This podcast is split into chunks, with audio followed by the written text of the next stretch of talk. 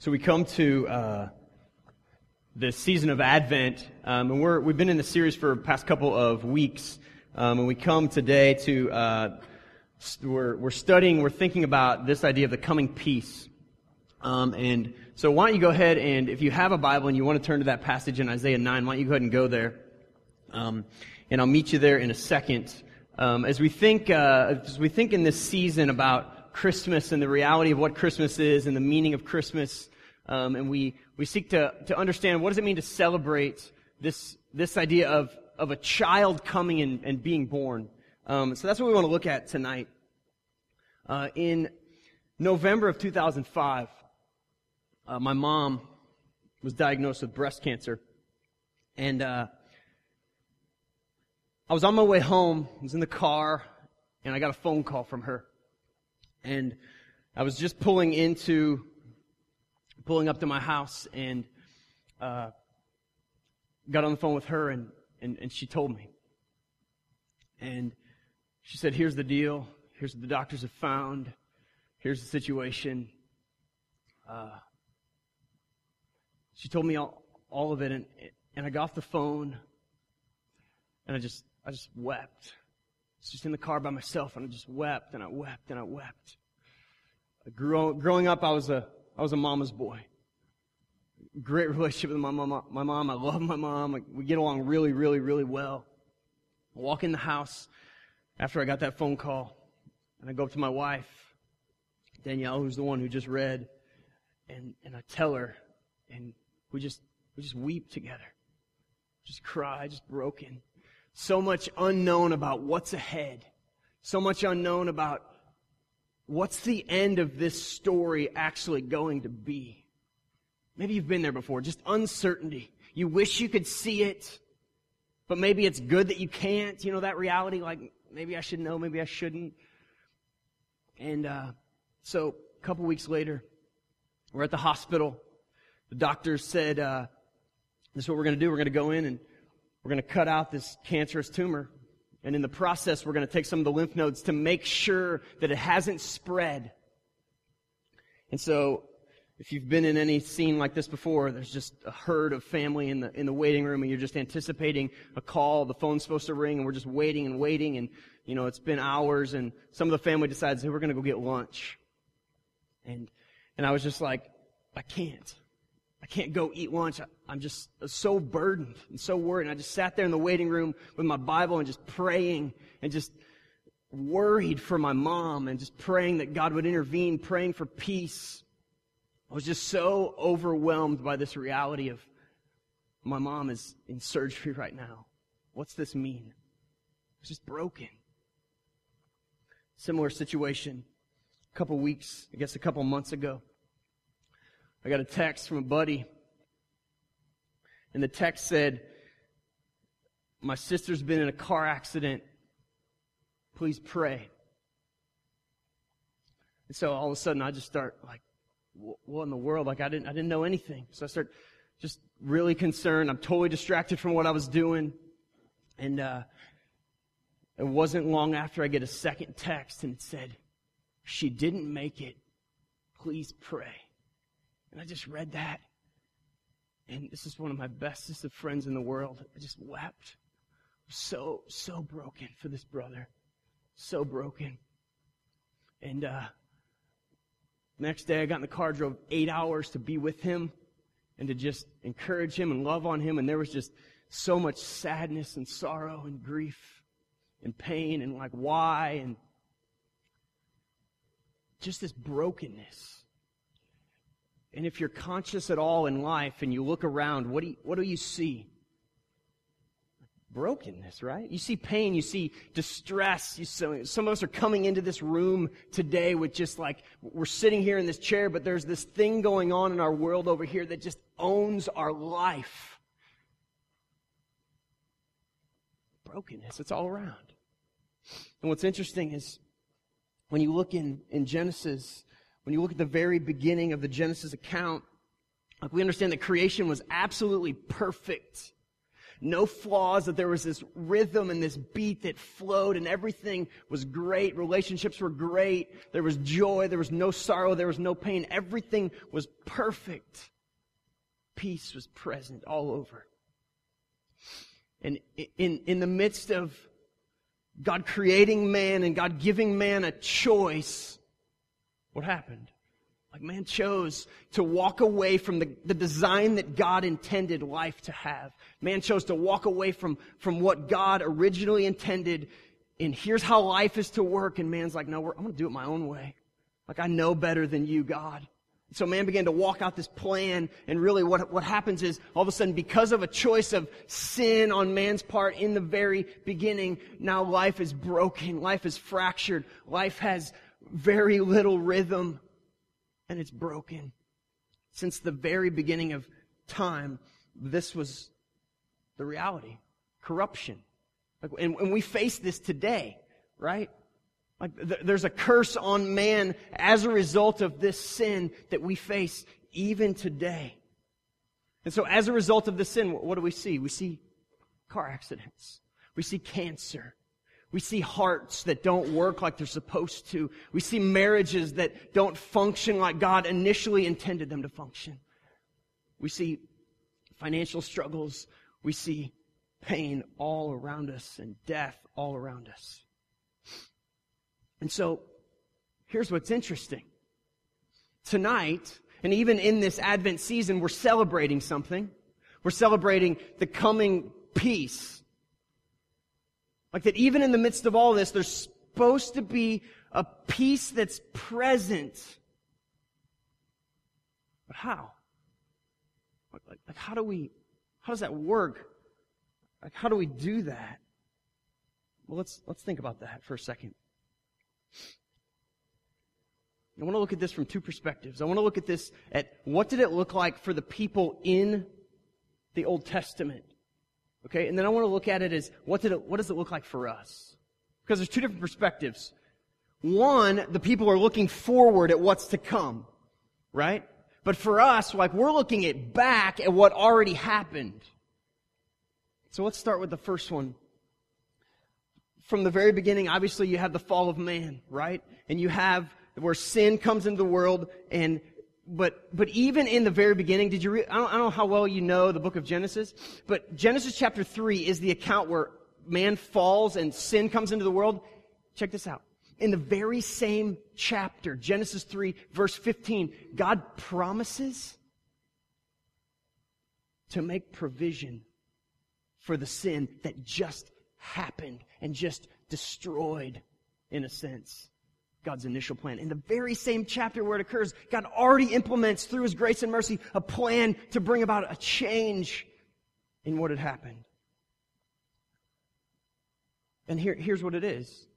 Like we've been around church at all, we're, we're familiar with this story that for these people then, you see in the Old Testament a lot of lingo and a lot of talk and a lot of conversation and a lot of words talking about a Messiah right? That one would come that would bring relief from sin. Okay? That because sin is a direct offense against the holy God, what happens? Like it has to be paid for, right? That there, there's a penalty for sin and sin has to be atoned for, right? We're familiar with this, right? So, so God, in His grace and in His mercy says, you know what? A Messiah is going to come. And this Messiah is going to be the one who comes and, and, and takes what was torn apart by sin and restores the joy and restores the peace that was originally present in the beginning. Okay? That he restores that. But here's, here's what's interesting. Imagine being present three, four thousand years ago. Okay? And what are you, what are you doing? Like, you're looking. Like, people are, are prophesying. The prophets of that day are like, Messiah's gonna come. He's gonna bring relief from your pain. He's gonna bring relief from your sin. And, and they're just like, where, where? They're, they're in, they're in anticipation. It's predicted, but all the while they're just like, they're not really sure and they're looking and they're looking and they're looking in anticipation that one is gonna come. So Isaiah being one of those prophets in chapter 9, Let's look at chapter, verse 2. He puts it like this. The people who walked in darkness have seen a great light. Those who dwelt in the land of the deep darkness, on them has light shined. So this prophet, he gives this prophetic description that because of the darkness of sin, a light is gonna, gonna rise. Okay, because sin and wickedness and evil is so dark that in the midst of that, light is gonna shine. Like hope is gonna shine. Verse 3 says, You have multiplied the nation, you have increased its joy. They rejoice before you as with joy at the harvest, as they are glad when they divide the spoil. For the yoke of his burden and the staff for his shoulder and the rod of his oppressor you have broken as on the day of Midian.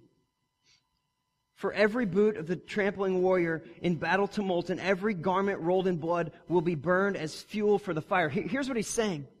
He's saying that in the midst of, of life just not working anymore because of sin, is that, that there's going to be this Messiah that comes and eventually will bring restoration to what was broken. But he uses this example. And if you're familiar with the Bible, you'll, you'll key in on this. If you're not, let me tell you. In Judges chapter 6 and 7, you have this story of this young leader named Gideon. Okay, and Israel is, they're under the oppression of these people called the Midianites. Okay, and the Midianites, their army is thousands upon thousands upon thousands. And what God does with, with his army that Gideon's the leader of, he starts pulling people out. He starts pulling people out. He says, no, your army's too big. Your army's too big. And he gets the army down to the size of 300 people. And then with 300 people, he sends Gideon out to destroy the army of thousands. Like that's the illustration. That's the picture that he uses to illustrate that peace is coming. That, that, that's what he says in verse, in verse 4. And so this picture of peace, this picture of this promised Messiah, the one that would come. Verse 6. For to us a child is born. To us a son is given. And the government shall be upon his shoulder. And his name shall be called Wonderful Counselor, Mighty God, Everlasting Father, Prince of Peace. And of the increase of his government and of peace, there will be no end.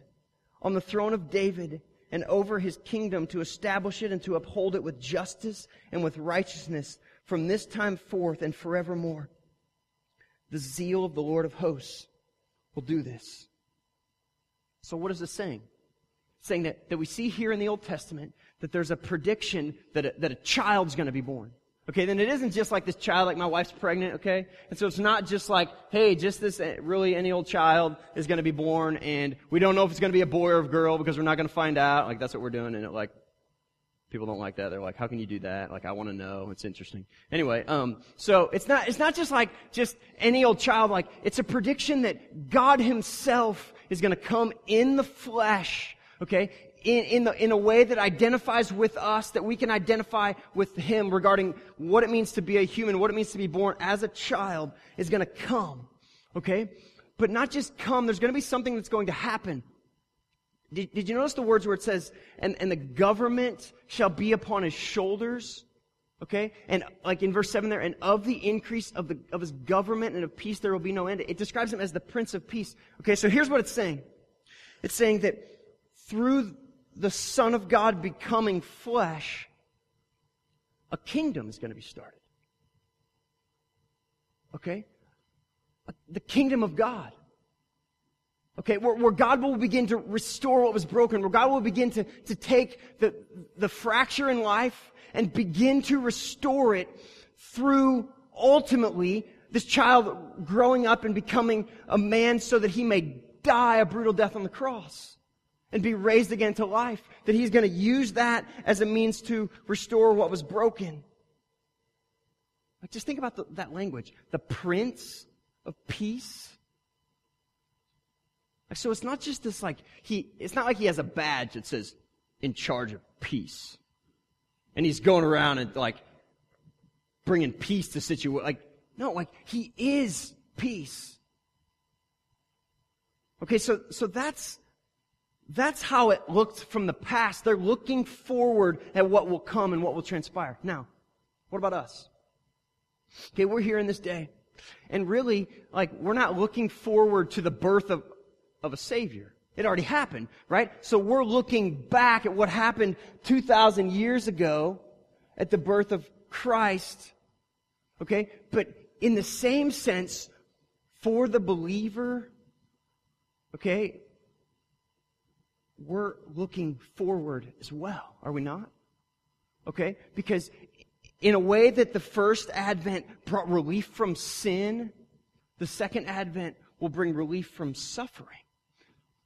Okay, so in the midst of sitting in the waiting room and waiting and waiting and waiting and this burden for my mom, in the midst right now, I got a text from my buddy who said, this was yesterday, or this was Friday. He, he, he texted me, he said, today's my sister's birthday. I cannot focus at work. Pray for me.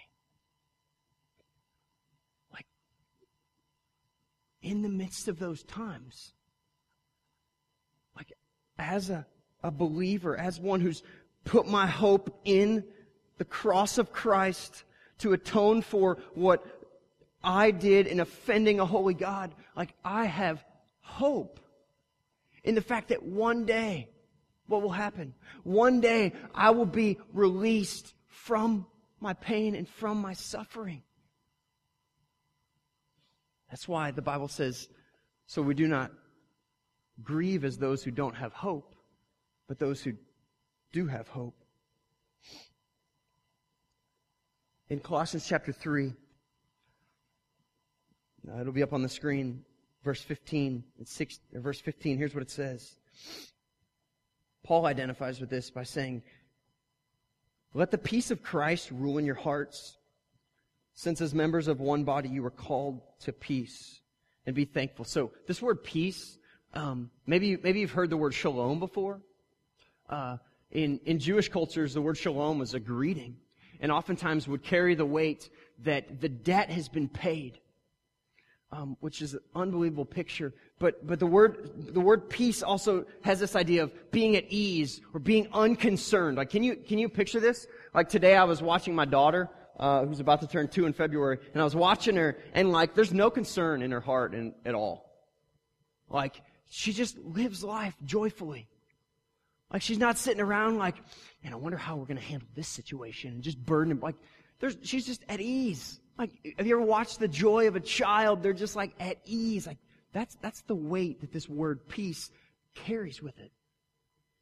That's it.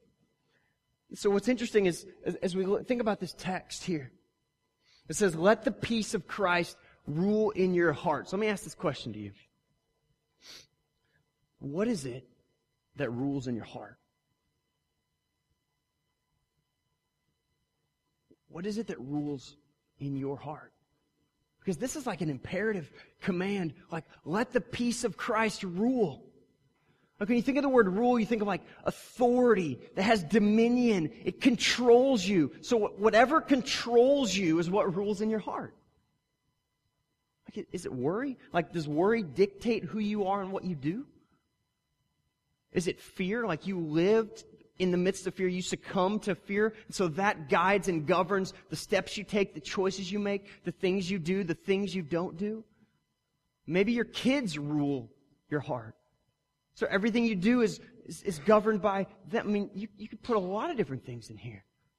But what is it that, that rules, what is it that rules your heart? There's this quote by Max Lucado. Max Lucado is a Christian author. He says, what I have in God is better than what I don't have in life. Like that, when we talk about the coming peace, like that's what we're talking about. It's coming to this place of like what I have in God is better than what I don't have in my finances. Or what I have in God is better than what I don't have in my marriage or what I have in God is better than what I don't have in my job, or what I don't have in my kids, or what I don't have in my health. Because there's this verse in Ephesians chapter 2, verse 14, that, that here's what it says. It says, For he himself is our peace.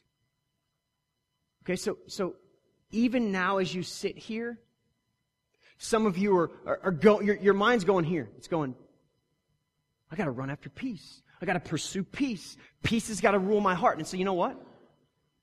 Like, don't make peace an idol. Like that, that's a danger that we could have where we try to resolve everything on our own. And we run to situations and like, I gotta, I gotta resolve this and I gotta resolve this and I gotta do this and I gotta do this. No. Ephesians 2.14. He himself is our peace. So what do we do? Like, how do we let the peace of Christ rule in our heart? Relationship with Him. Like, I'm blown away that the God of the universe, the same one who spoke the world into being, okay? The same one who's, who, who formed you and created you, the same one who's forming the child, okay, that's, that's inside of my wife right now, that same God is the same God who wants to have relationship with us. So much that he came to earth and he died a, a horrific death so that, that the penalty that sin brings could be restored. It's paid for through Christ. So maybe you've spent so much of your energy trying to make yourself right with God and trying to create peace with God. Like you can't do that. Or trying to resolve all these situations and atone for your own sin. Like you can't do that. And so tonight, what we celebrate is the fact that God came. And He lived the life I should have lived. He died the death I should have died. So that I might know Him and realize that what I have in God is so much better than what I don't have in life. And so that when I embrace relationship with Jesus by faith, there's hope that He's going to one day return. And He's going to one day completely lift you out of your suffering and your pain. So we celebrate that. And we look for that. And we long for that. But even today, through relationship with God. He brings peace to our heart. That what I have in Him is better than what I don't have in everything else. I'm going to read you two passages, and I'm going to be done. John chapter 16, verse 33 says, I've said these things so that in me you may have peace. In this world you will have tribulation. Take heart. I've overcome the world. So in me. So he's like, come to me. Are you familiar with that passage? Come to me, all you who are weary and burdened, and I will give you rest. In Philippians 4, verse 6 and 7, it says, Do not be anxious about anything like we do that so much, even this time of the year. We're so anxious, like, we gotta do this and we gotta do this and we gotta fix this. And he's like, don't be anxious about anything, but in everything.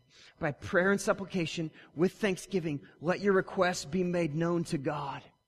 And check this out. And the peace of God, which surpasses all understanding, will guard your hearts and your minds in Christ Jesus. Like, have you experienced that? Have you experienced the peace of God to the point where you're just like, it surpasses all understanding to in those moments of deepest grief in life? There's this peace that what I have in God better than what I don't have in life. And you know what? It's so incredible that it's beyond comprehension.